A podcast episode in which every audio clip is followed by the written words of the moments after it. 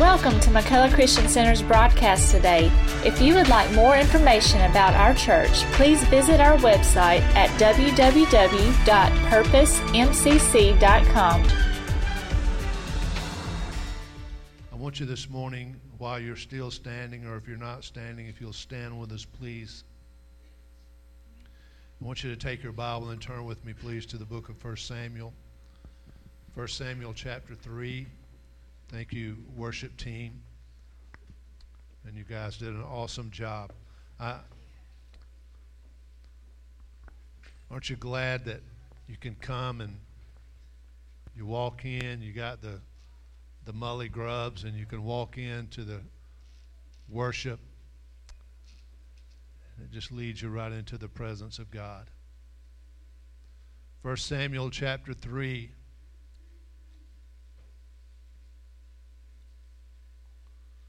And I want to begin reading with verse 1.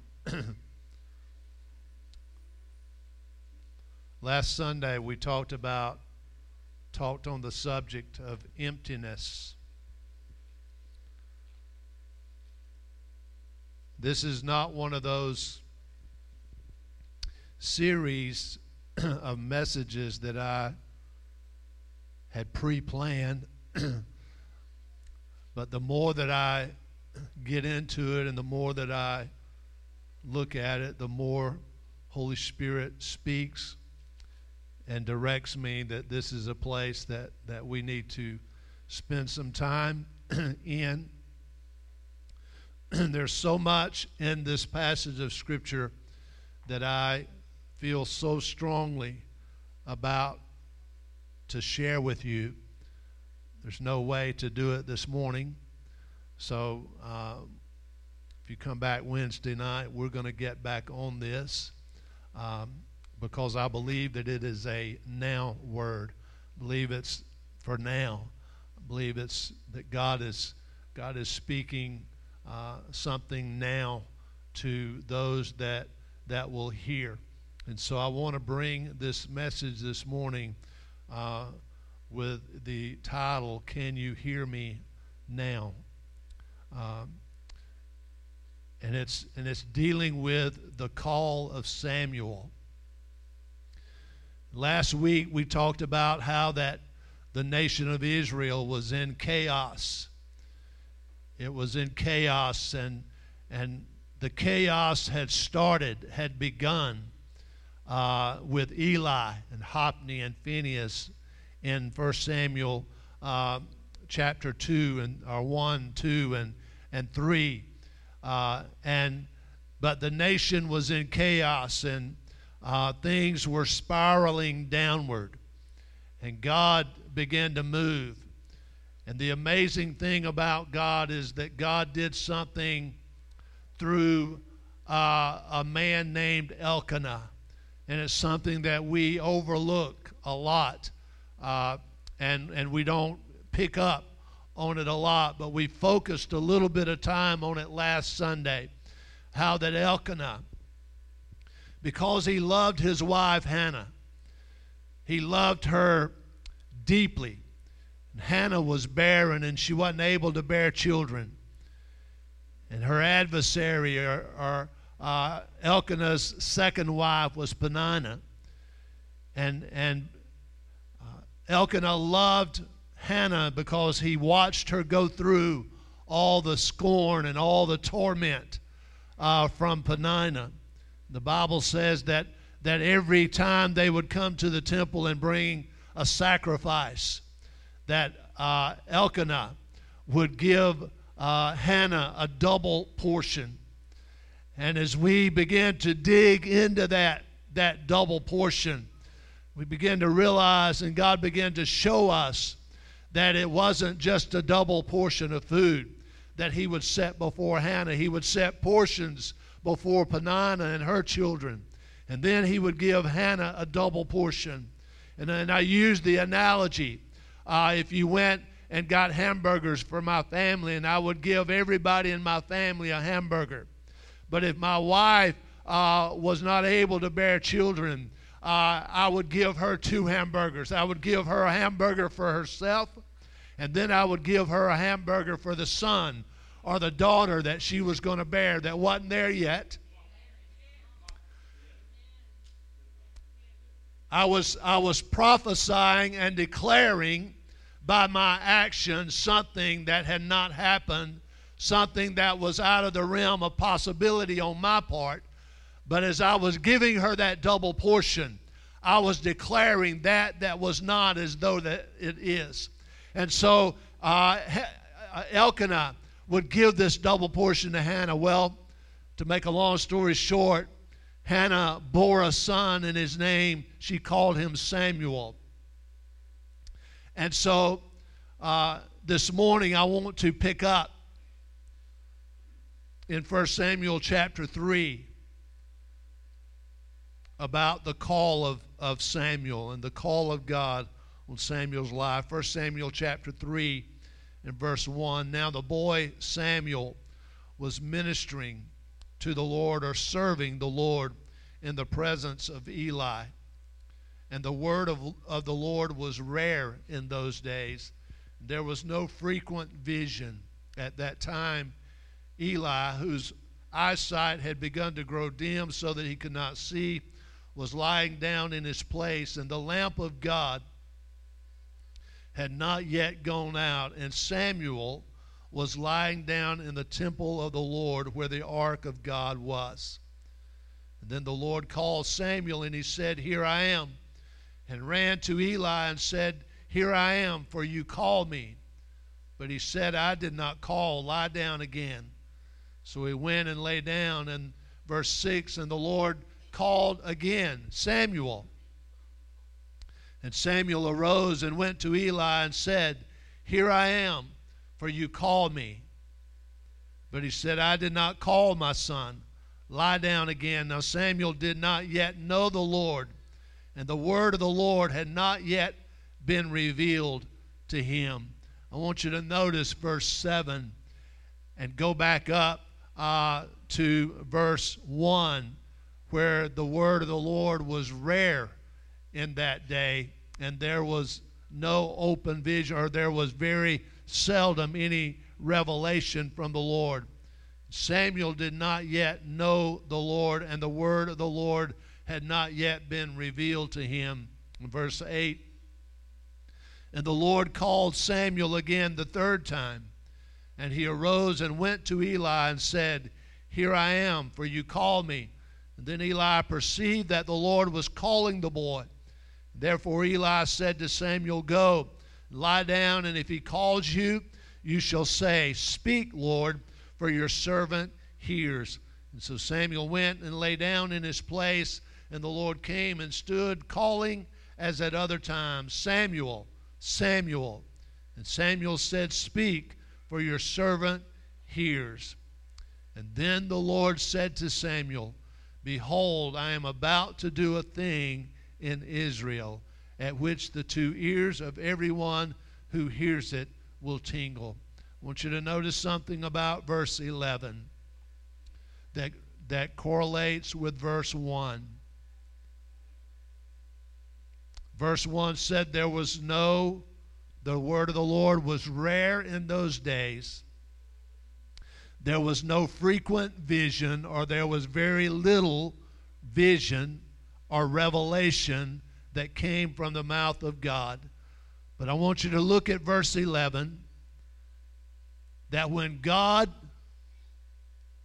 had somebody that responded to his call by saying, Here I am, Lord, revelation began to flow.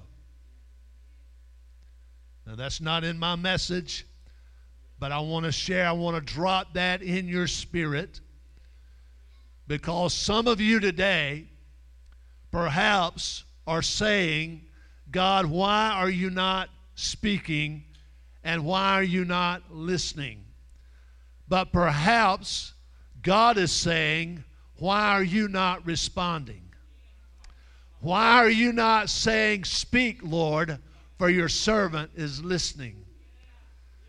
You see, so many times we pray for revelation, But God is saying, I have already given you revelation. Use what I have already given you, and when you use that, I'll give you more. We are a revelation junkie generation. We will travel hundreds of miles and spend thousands of dollars to be able to, to hear some new revelation. But the revelation that comes from the mouth of God is very well placed. It is not just thrown out, it is specifically targeted for your specific need and for your specific calling. The revelation that God gives is very, in fact, it is very on target, but it does not come until we take that that we've already been given and are faithful with that. Amen. Father, we thank you today for your word.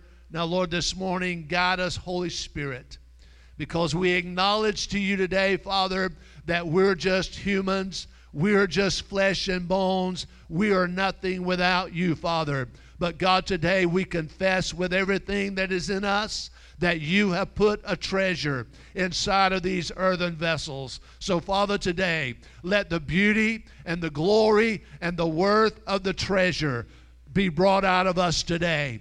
God, that man would not see this human vessel, but God, they would experience the power and the beauty of the treasure that lies on the inside. Your Holy Spirit. We thank you. We honor you today in the mighty name of Jesus. And everybody said, Amen.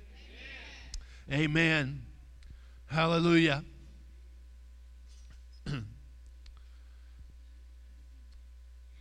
we sung the song earlier that God is raising up an army. And I believe that, that God is raising up an army. He is raising up men and women, a generation of men and women that will hear, and what they hear, they will speak the words of God. And the reason that I believe that God is raising up an army in this generation, and, and we use that so much in church that, that God is raising up an army. What, what is God, what kind of army is God raising up? Listen, can I tell you something about the kingdom of God?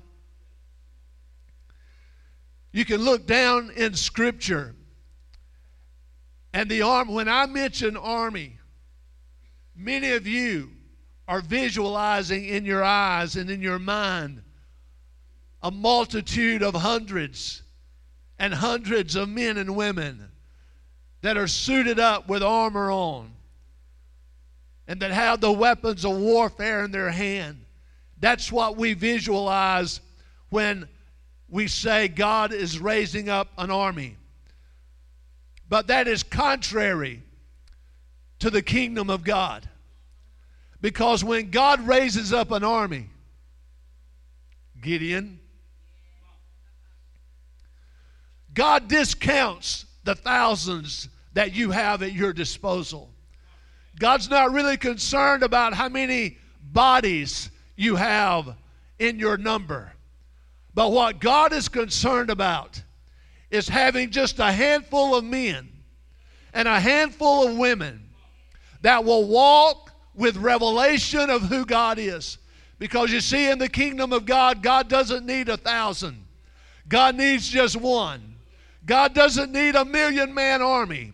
God just needs one man or one woman that knows who they are and that knows who their God is and that's had a, an experience with God that has been down in the valley and has been picked up out of the mire, one that has been down every back road and every dirt road, and you've experienced all the downward things. You have experienced the brokenness. You have been crushed. You have been lied on. You have been rejected and all of that. But somewhere in the midst of your mess, the hand of God reached down down to you and picked you up and pulled you out of all the mess that you were in. And, and God revealed Himself to you in a way that you never had it before. And so, because of that, there is nothing that can stop you today. There is nothing that can tell you that God doesn't care anymore. There is nobody that can stand in front of you and convince you today that God is not who He said He was.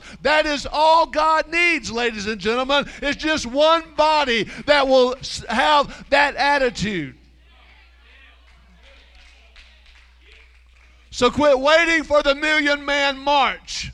Quit waiting for the million woman march. It won't happen in the squares of Washington, D.C. by the millions of people that are there, but it will happen when one man and one woman gets a vision from God that believes that there is nothing impossible with my God. Listen, if He reached down to me,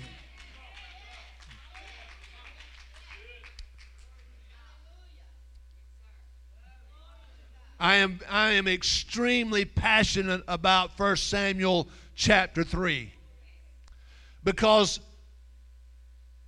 in addition to Isaiah chapter 6, it is those two passages of Scripture that God radically, radically changed my life on.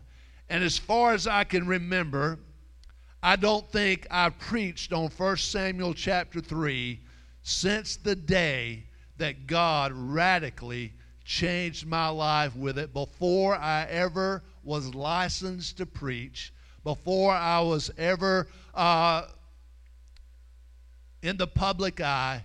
God used 1 Samuel chapter 3 to change this old boy's life. If I share it with you, we probably won't get to the rest of it, but I'm going to share it with you because we don't go this way very often. So I want you to know because I'm telling you, God is raising up an army. And some of you here this morning, if there was anybody, if there was anybody today that was that was least qualified to be anything for God, you say it is you you say, I am the one that is least qualified to do anything of any good for the kingdom of God. I did good to get out of bed this morning. I did good to get my clothes on this morning and get here. And you're talking about that God wants to use me in His army, that God wants to raise me up. I am the least of all that would be least qualified. I felt the same way. God called me into the ministry, and God uh, really, really spoke very plainly to me that I was to go into ministry. That might be awesome to some of you, but when God spoke to me to go into ministry, I had been raised in a pastor's home, and I knew what ministry was all about. I had seen my mom and dad go through all the rejection and all the lies that go along with people that speak down toward pastors and things like that. And I said, I will not, I will not drag my family through that. And I refused the call of God. Secondly, I refused the call of God because I did not have the ability to speak in public. I was incredibly shy, incredibly backwards. I didn't speak to people. I didn't talk to people. Not that I disliked you, I just didn't want to talk. Thank you. We've come a long way, baby.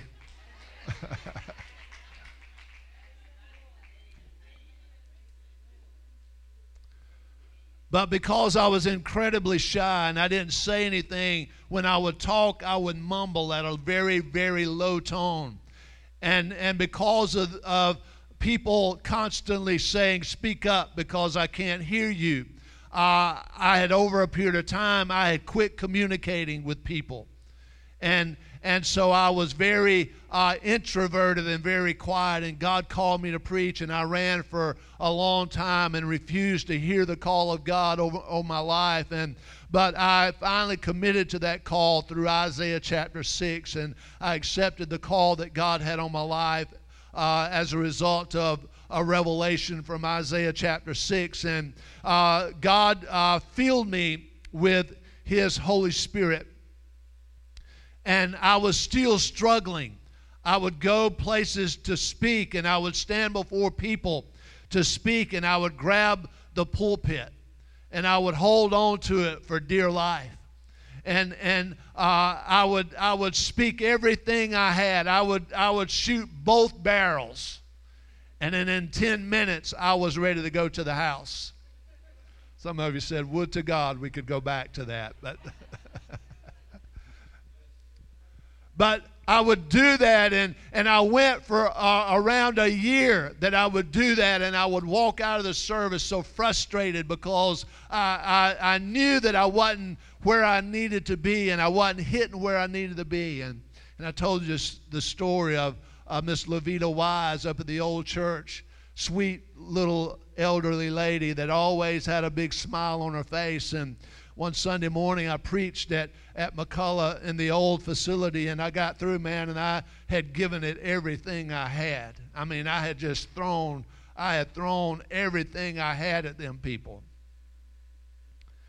And uh, like a, uh, at that time, like a good little Baptist preacher, I was standing in the back greeting everybody. I always said all the all the Baptist folks would, would get repent on Sunday morning and then they would sin again when they walked by the preacher because they would say we enjoyed that message. It was awesome. And so they would they would they would be lying when they went out. And so so I was standing there in the back and Miss Levita Wise came by and she was smiling, real short lady there, and she looked up at me and she said, Brother Cornelius, she said, I want you to know that was the greatest sermon I've ever heard. That was so good. And then she gave me a big neck hug and turned around and walked off. And she turned back around and she said, uh, Next time, can you speak up because I didn't hear a word you said?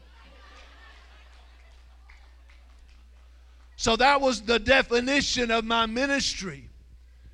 And that was how I defined myself that, that, that I was struggling. And, and, but I had this experience with God where God baptized me in the Holy Spirit. And, and I knew, but being raised where I was raised, I didn't have the lightning bolt and it wasn't any thunder in it and it wasn't any shaking and rumbling and moving and all that. It was just a gentle move of God's Spirit on my life.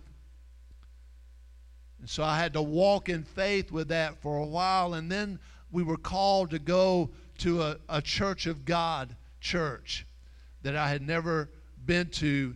And we were asked to come over there and preach that Sunday morning. And it was an old church, and the podium stood really up high. And I was looking down on everybody. And and I got there that morning, and I was scared to death because here I was, this this uh,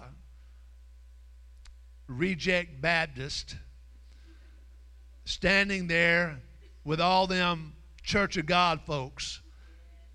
They were they were swinging off the chandeliers and and man just speaking in tongues and all that and there I was right in the middle of it and I wasn't saying a word. I was I was real quiet, cool, and collected and, and scared to death. And, and I got up that Sunday morning and walked to the podium and I opened my Bible to 1 Samuel chapter 3. And when I opened my mouth to begin to read this scripture that I read to you this morning, the Holy Ghost come upon me in such a way that the volume of my voice exploded. My back stiffened up. I began to preach like there was a flow of water coming out of my mouth. I couldn't, I couldn't get it out fast enough. It was flowing. And the, the fire of God was moving over my life.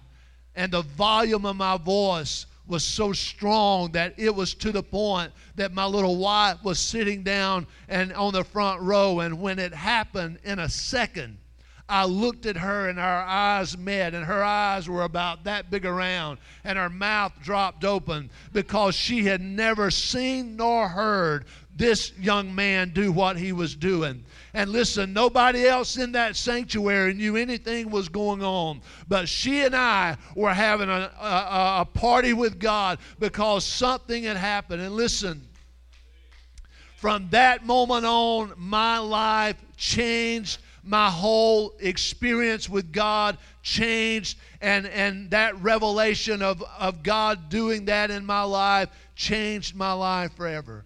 So it's with passion that I preach this message to you this morning. Can you hear me now? Because sometimes we have trouble hearing God. Sometimes God has been speaking all along, but we're not listening. Listen, during this time, where did time go? During this time, Eli was the priest of in Shiloh. That is the place where the ark of God was. That is the place where God had had chosen that place for the ark to dwell. And it was it was the epicenter of everything that God was doing in the nation of Israel. It was all centered around that place. The only problem was that Eli and his sons had begun to be or had begun to be disobedient to God.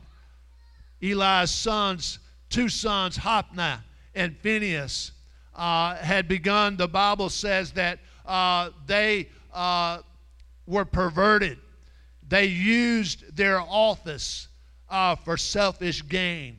They, they lay with women in the temple uh, doors and, and they perverted the call of God. They compromised the call of God. But here's what I want to focus on not Eli and uh, not Phinehas and, and Hophni, but I want to focus on Eli. Because Eli uh, is, this is what God spoke to me about him. God spoke to me about the Eli virus. And, and it was a virus that had been created in this, this area of the nation. And the reason that I call it a virus is because a virus uh, can travel through the air. Uh, a virus can travel, you don't see the footprint of it, uh, the only way you can see the footprint of a virus is that whoever was infected, those around them all of a sudden began to be infected with the same thing. And so the, I call it the Eli virus because Eli, being the priest, had two sons. And, and, and the Bible says that uh, he kept hearing in verse 22 of 1 Samuel chapter 2. He kept hearing all the things that his sons were doing to Israel and how they lay with women who were serving at the entrance to the tent of meeting. He kept hearing about it, but he never did anything about it. In other words, he knew what was going on, but he never did anything about it. All right? Can I tell you something this morning? if God reveals the work of the enemy to you and you don't do anything about it, get ready because the enemy's work will get stronger and stronger. But the Bible says on down in chapter 2 of verse 29 that a prophet came and spoke to Eli and he said, Why do you scorn or why do you kick at my sacrifices and my offerings that I command for my dwelling? And he said, And why do you honor your sons above me by fattening yourselves on the choicest parts of every offering?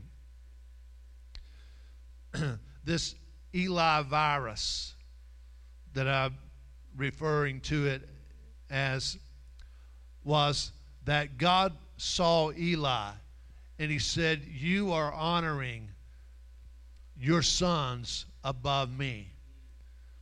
You are allowing them to dishonor me. Listen, and we can talk about that a lot, but the bottom line is that Eli was tolerant of what God hated. Eli was tolerant of the things that God disliked. He was tolerant of things that dishonored God. Listen in Ezekiel chapter 33.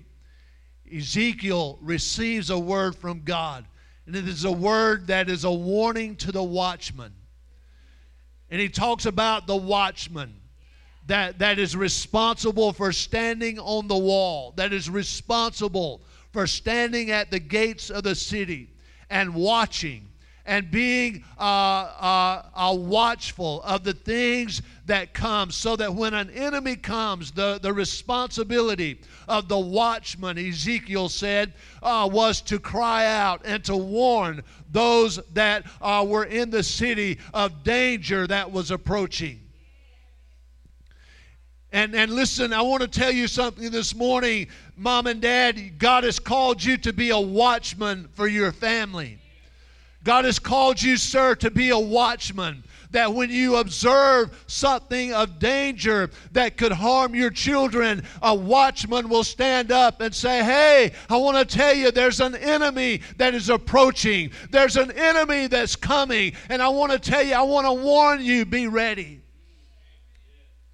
And so I stand this morning and I stand as a watchman, uh, and I want to warn you today that, that we are enjoying right now, we're enjoying an economy that is higher, that is better than it's been in years. We're seeing prosperity today like we've never seen it before, and we're enjoying uh, the blessings and the fruits of, of a nation that, that is very prosperous right now. But can I tell you something this morning? There's some things that are building up under what we cannot see that are dangerous. And I want to warn you today the reason that God is raising up an army is not so that you can stand and, and gloat and stand and, and, and uh, show your wares to everybody about how bad you are, but God is raising up an army that can stand and fight against what we're not seeing today because there's a there's a there's listen there's an enemy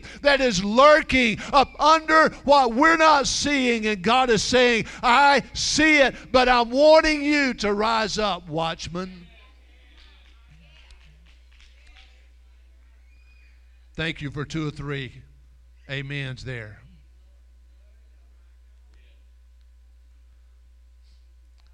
God sent a prophet to warn Eli and to tell him that judgment was coming. Listen, we're seeing a devaluing of standards, not just beginning, but it's gone, been going on that we've devalued standards today. That's the reason this morning that the standards of our nation are so at an all time low. That's the reason today that in uh, in uh, certain states that that uh, babies that are being born, and I'm, i was thinking about this the other day when uh, Ellis James was born, uh, that there are many states today that that won't even allow you to put a gender on a birth certificate anymore because they want the baby to grow up to be able to determine what gender they want to be. Listen, we are going, uh, we are in a bad place in our nation. In the midst of our prosperity, listen, it's time for the church to begin to rise up. It, listen, God is saying, Rise up, church.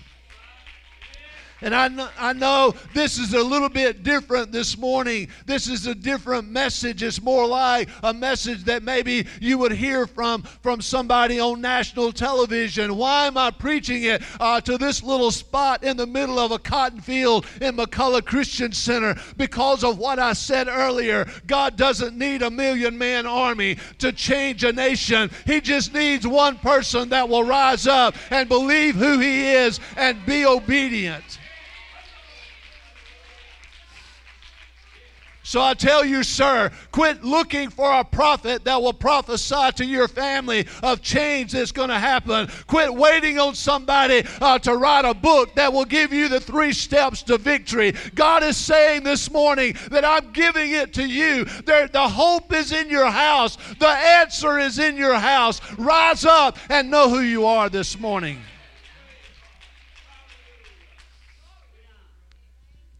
Listen, it was a culture in chaos. It was a culture in, in disarray. It's a culture that said, I, not what I can do for God, but what I can get from God. So the Lord spoke to me this morning on this subject. He said, We have removed the umpire from the game now everyone just gets a participation trophy. We don't have anybody umpiring anymore. It's just participate if you want to, like you want to, when you want to, and you'll get a trophy.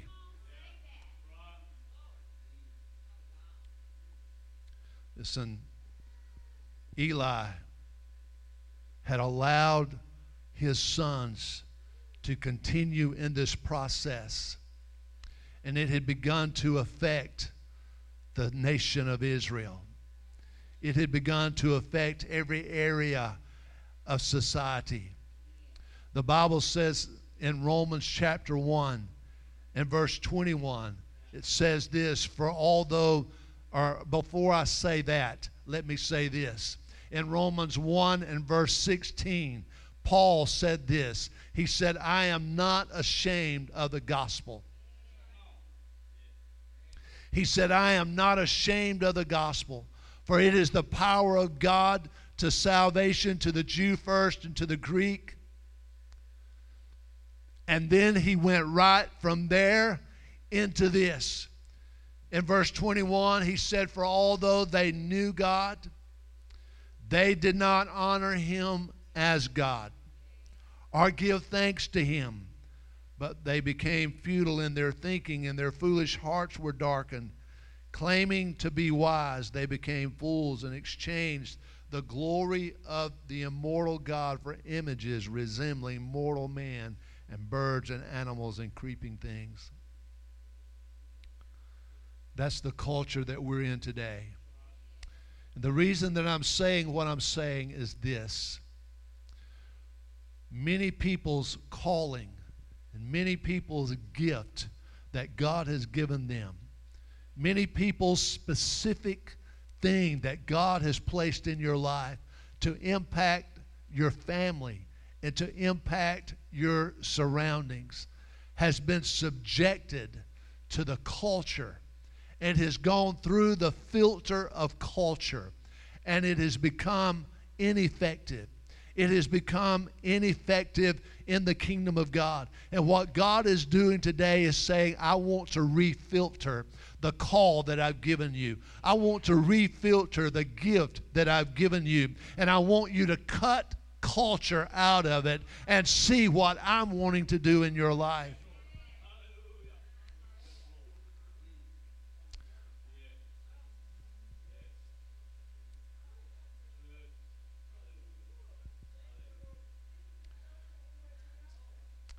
See, because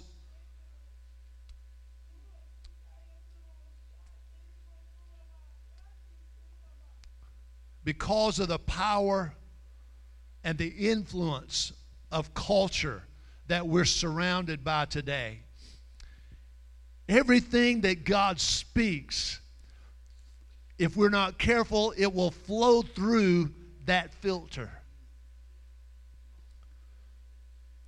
That is the reason that we're seeing today so much compromise in church. Is because our seminaries have become cemeteries. Because they are killing the anointing of God. I'm not anti seminary. I believe you need education. You need to get all you can get. But if you don't use it for the right reason, right purpose, it becomes detrimental. But our seminaries are turning out men and women many times that have been so filtered by the culture that they are ineffective in walking in the anointing. I don't care how smart you are, and I don't care how educated you are, without the anointing, you are powerless. You can say you're old fashioned, you can say you're backwoods brother? Are you a hillbilly from the hills? Or whatever you want to call me. But when it comes to the kingdom of God, the kingdom of God is about the power and the anointing of God's Spirit working in somebody's life. He doesn't work from the outside in, He works from the inside out. He changes you from the inside out. God will radically take anybody that is available and raise them up and change their lives.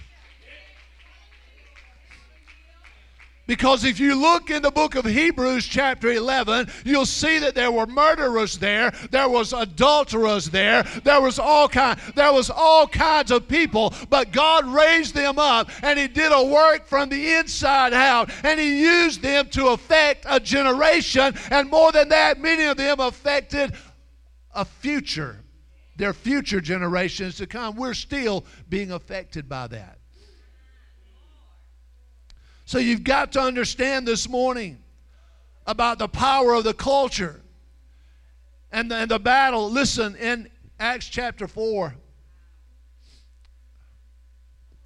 Acts chapter 4 and verse 17. I want to pick up kind of right in the middle of this story because it's it's right after Pentecost and, and Peter and John have healed the man at the gate beautiful. You know the story.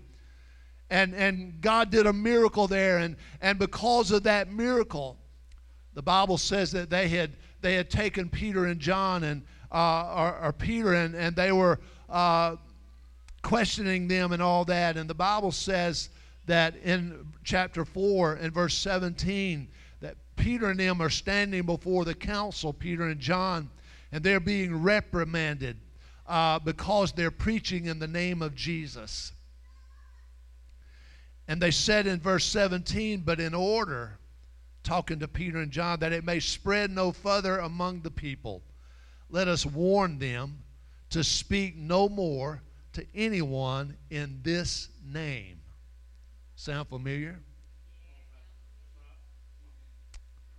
So they called them, Peter and John, and charged them not to speak or teach at all in the name of Jesus. Can you hear me now? Listen, you don't know how blessed you are to live where you live.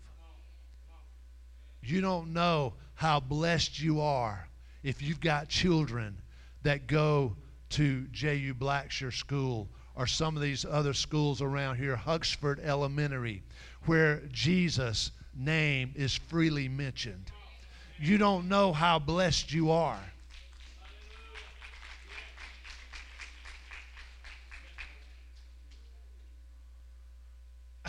I know the man at J.U. Blackshear.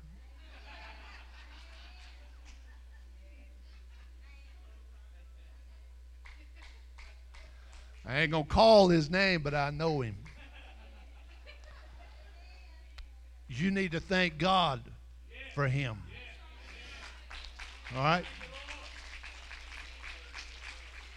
We got some some some staff here from these schools that teachers that that pray with their students that that love on their students and you need to thank God for them. Where did that where did that come from? I don't know. I got I got on a rabbit trail. All right, but I just.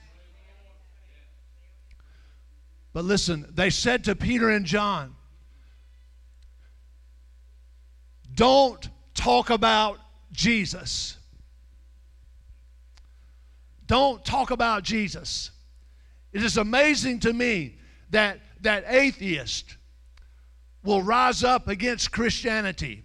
You need to get rid of the cross, the ACLU, destroy the cross, take down the Ten Commandments and all that. But yet, you never hear any of them say anything about Disney and, and about uh, the princes and the princesses and all that. Why? Because that's not real. But why do they so hard hit Christianity? If there's not a God, why do you want to get rid of him so bad? If there's not a God, why do you want to take down the cross that resembles or repre- represents uh, where he died? If there's not a Savior, why do you. I'm on a rabbit trail. I'm coming back to the heart of the message. But don't speak in the name of Jesus. But here, guys, here's where we're going to transition, and I'm, I'm afraid I'm going to have to stop here because we don't have time to go into what, the other part that I wanted, the main part that I wanted to get to this morning. So this is our transition. Here is a group of people that more than likely sat in church or a synagogue on every Sabbath day but yet they're speaking to somebody that is also a Christian, Peter and John, and they're saying, Don't speak in the name of Jesus anymore. So, what we're seeing here is this transition from being dominated and controlled by a culture that says we don't want to hear about Jesus we don't want to hear about the gospel. We don't want to hear about whether or not you disagree. If you don't agree with us, then keep your mouth shut. All right, long as you flow with us, everything is good. But if you don't agree, then we don't want to hear what you've got to say. And we will label you a racist we will label you a bigot. We will lab- label you all kind of things simply because you don't agree with us. But there's got to be a transition there somewhere, ladies and gentlemen. There's got to be a place where men and women of God, in a loving manner, listen, God didn't call you to take your King James Version or your, your ESV version and beat somebody over the head. God called you to love people, to encourage them. It is our responsibility to, to restore people and love people. So I'm not giving you a license today to take your Bible out and beat somebody over the head with it. Listen, you can speak correction to people without beating them down. But there's got to be a place where somebody, where we will rise up, say, you know what? I've got something inside of me that's greater than what I'm dealing with in this world. I've got a power inside of me that is greater. And get the attitude like Peter had in verse 19, where it says this But Peter and John answered them, whether it is right in the sight of God to listen to you rather than to God, you must judge. For we cannot, everybody say cannot. We cannot but speak of what we have seen and heard. Here's the thing, guys. Peter and John recognized that there was a force that was coming against them at the very beginning of the New Testament church. There was forces that were coming against them to quiet and to shut down the voice of God from speaking. And what we're dealing with in our culture today is an Eli generation, a virus that has, that has come from an Eli mindset that has said, accept everything that goes on. Listen, Eli's problem was he tolerated everything that come along. And I told you the other day, and I'm fixing to close. Uh, worship team, you guys come. But I told you the other day, and here's the danger, and and uh, we're not going to get to the to the other part, but here's the thing that I want you to understand is that in this culture, ladies and gentlemen, Eli still put on the priestly robes. Eli still got up every morning and went about doing the daily ritual and routine of the priest. Hophni and Phinehas, in the midst of all their perversion, continued to do what their duties were in the temple.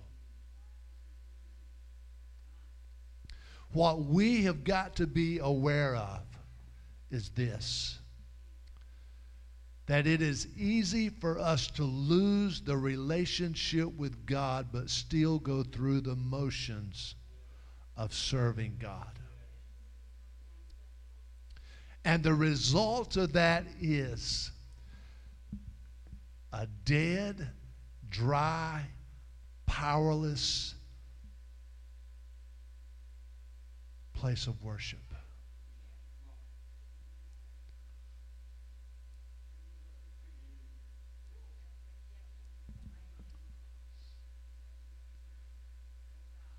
See, our my danger when I was years ago, the danger for me was I had been raised in church. I had a drug problem. They drugged me to church every time the door was open.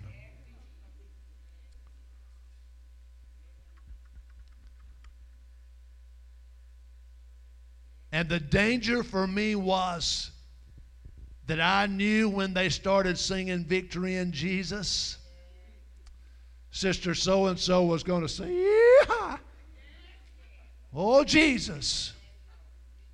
And I knew that when she did that, Brother so and so over here was going to stand up and start dancing. And I knew that when that happened, that was it. Take it to the house. I knew how to do church. I knew how to raise my hand and make everybody around me think that I was under the anointing. I knew when to say amen, and I knew when to praise the Lord because I had been raised in it and it was in my DNA. I knew how to do it. But what I realized was this the revelation came to me that all of my emotions and all of my emotions were void of the presence of God and without the presence of God is the reason that even though I would go to church on Sunday, I would live like the devil Monday through Saturday because I had no power to control the demons that were on the inside of my heart because I had not yet had contact with the power of God. But when I made contact with the power of God, God dealt with the demons on the inside of me and God God changed my life. It wasn't about the emotion anymore. It wasn't about uh, the jumping up and down anymore. It wasn't about the tongue talking. It wasn't about all that stuff anymore. But it was about a relationship with a Savior that had redeemed and restored my life. And I want to say this this morning. And please, please don't take this the wrong way. But I'm speaking to an individual this morning. I just described you. I just described who you are. I just described your life. You know how to do church. You know how to make it look good. You know how to dress right. And I'm not even going to look up saying this because I don't want nobody saying, oh, you're talking to me. I know I'm talking to somebody this morning. You know how to do it, you know how to make it happen, but you are void of a relationship with God. And you wonder why nothing in your life is working out right. You wonder why there is so much turmoil that's going on around you. You wonder why your relationship with your husband or your wife is in such a mess because you are trying to do it on the outside, but you're void of that most precious thing on the inside. God is saying today that I want to do an inside work in your life, that I'm calling you uh, to come to me and commit yourself to me and let me work on the inside of you and deal with the demons of hell that are trying to destroy you on the inside. God said, This day I have brought you here and I've spoken this word into your life. If you will hear and obey, it will be life giving to you, it will be joy to your life and restoration to you.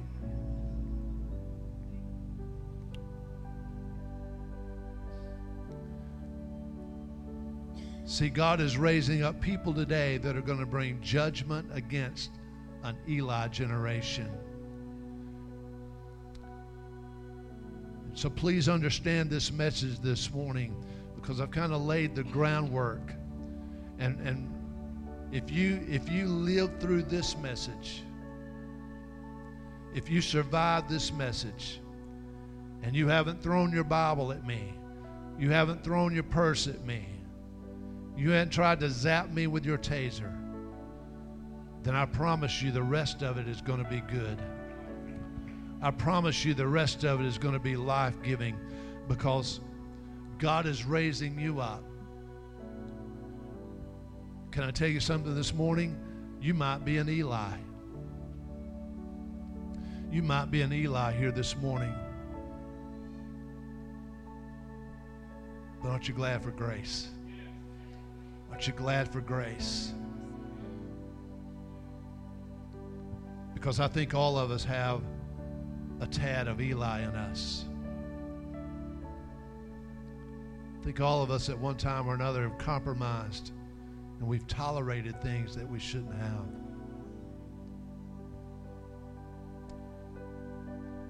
So I want to ask you this morning are you ready for a change? Are you ready this morning to transition into a place like Peter and John said, Listen, speaking to culture, you, you do what you want to do, but I can't help myself. I have got to preach, I have got to talk about Jesus. You might not like me. You might write me off. You might discredit me and all of that, but I cannot help myself. Look at your neighbor and say, I just can't help myself.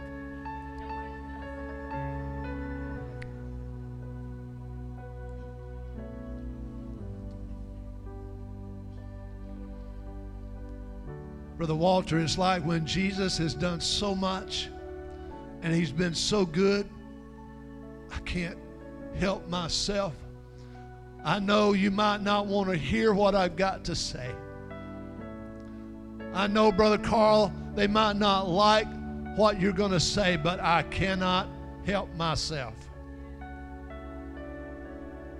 Because if he has been to you what he has been to me, how could I ever be quiet? about such a Redeemer, such a Savior.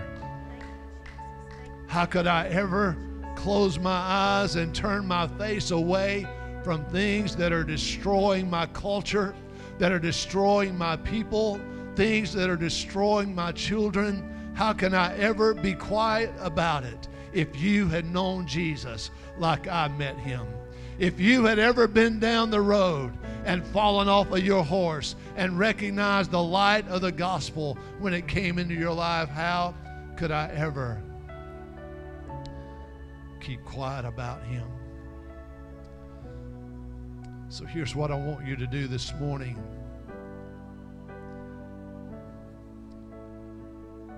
I believe God's calling an army and it's not an army of a million, like I said earlier, but it's just an army of, of one person.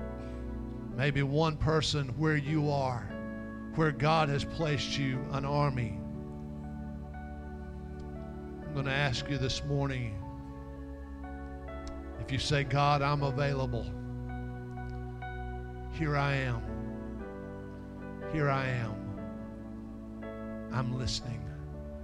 If that's you this morning and you say, Pastor, I hear you, I hear what you're saying.